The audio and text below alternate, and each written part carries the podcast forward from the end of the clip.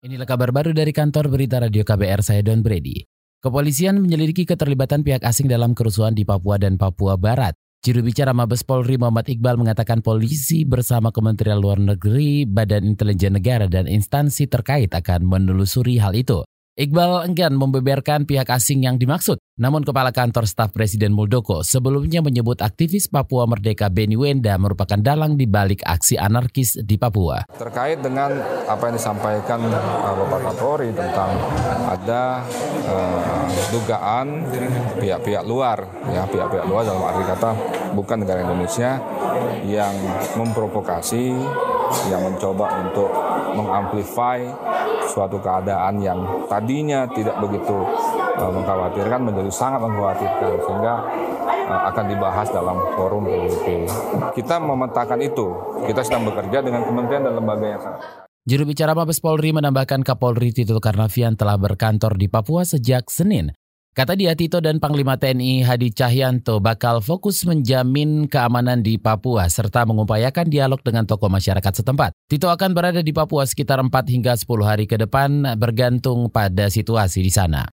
Pemerintah Kota Balikpapan bakal mengirim aparatur sipil negara seperti lurah dan camat ke Jakarta dan sekitarnya. Mereka akan mengikuti program magang untuk meningkatkan kapasitas menjelang pemindahan ibu kota negara ke Kalimantan Timur. Wali Kota Balikpapan Rizal Effendi mengatakan ASN kapasitas ASN di wilayahnya harus tiga kali lipat lebih tinggi dibandingkan daerah lain. Pasalnya, Balikpapan merupakan pintu gerbang Kaltim sehingga segala kegiatan akan digelar di sana. Balikpapan ini mulai sekarang sudah harus siap gitu dengan sumber daya manusia dan lainnya karena semua kegiatan nanti di Balikpapan. Makanya ASN di Balikpapan harus ada upaya meningkatkan dua tiga kali lipat dari kemampuan ASN di luar Balikpapan. Wali Kota Balikpapan Rizal Effendi memerintahkan seluruh perangkat daerah mengkaji segala kemungkinan ketika ibu kota negara dipindahkan ke Kalimantan Timur. Rizal juga akan membentuk tim khusus untuk menyambut pelaksanaan pembangunan ibu kota baru di Penajem Pasar Utara dan Kutai Kartanegara. Menurutnya Balikpapan berada di posisi paling dekat dengan dua kabupaten itu, yakni sekitar 40 km.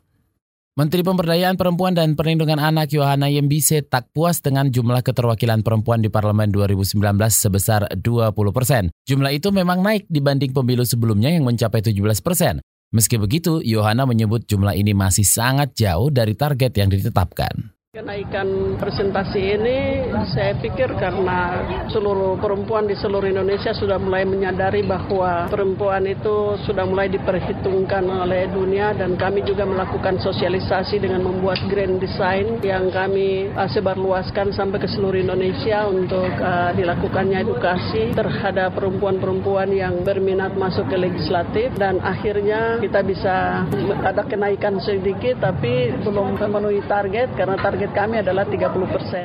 Menteri Pemberdayaan Perempuan dan Perlindungan Anak Yohana Yembise menyebutkan sejumlah kendala sulitnya perempuan masuk ke dunia politik, seperti bidimnya kesadaran kaum perempuan untuk memilih caleg perempuan. Selain itu banyak perempuan yang sudah berkeluarga tak dapat dukungan dari suami.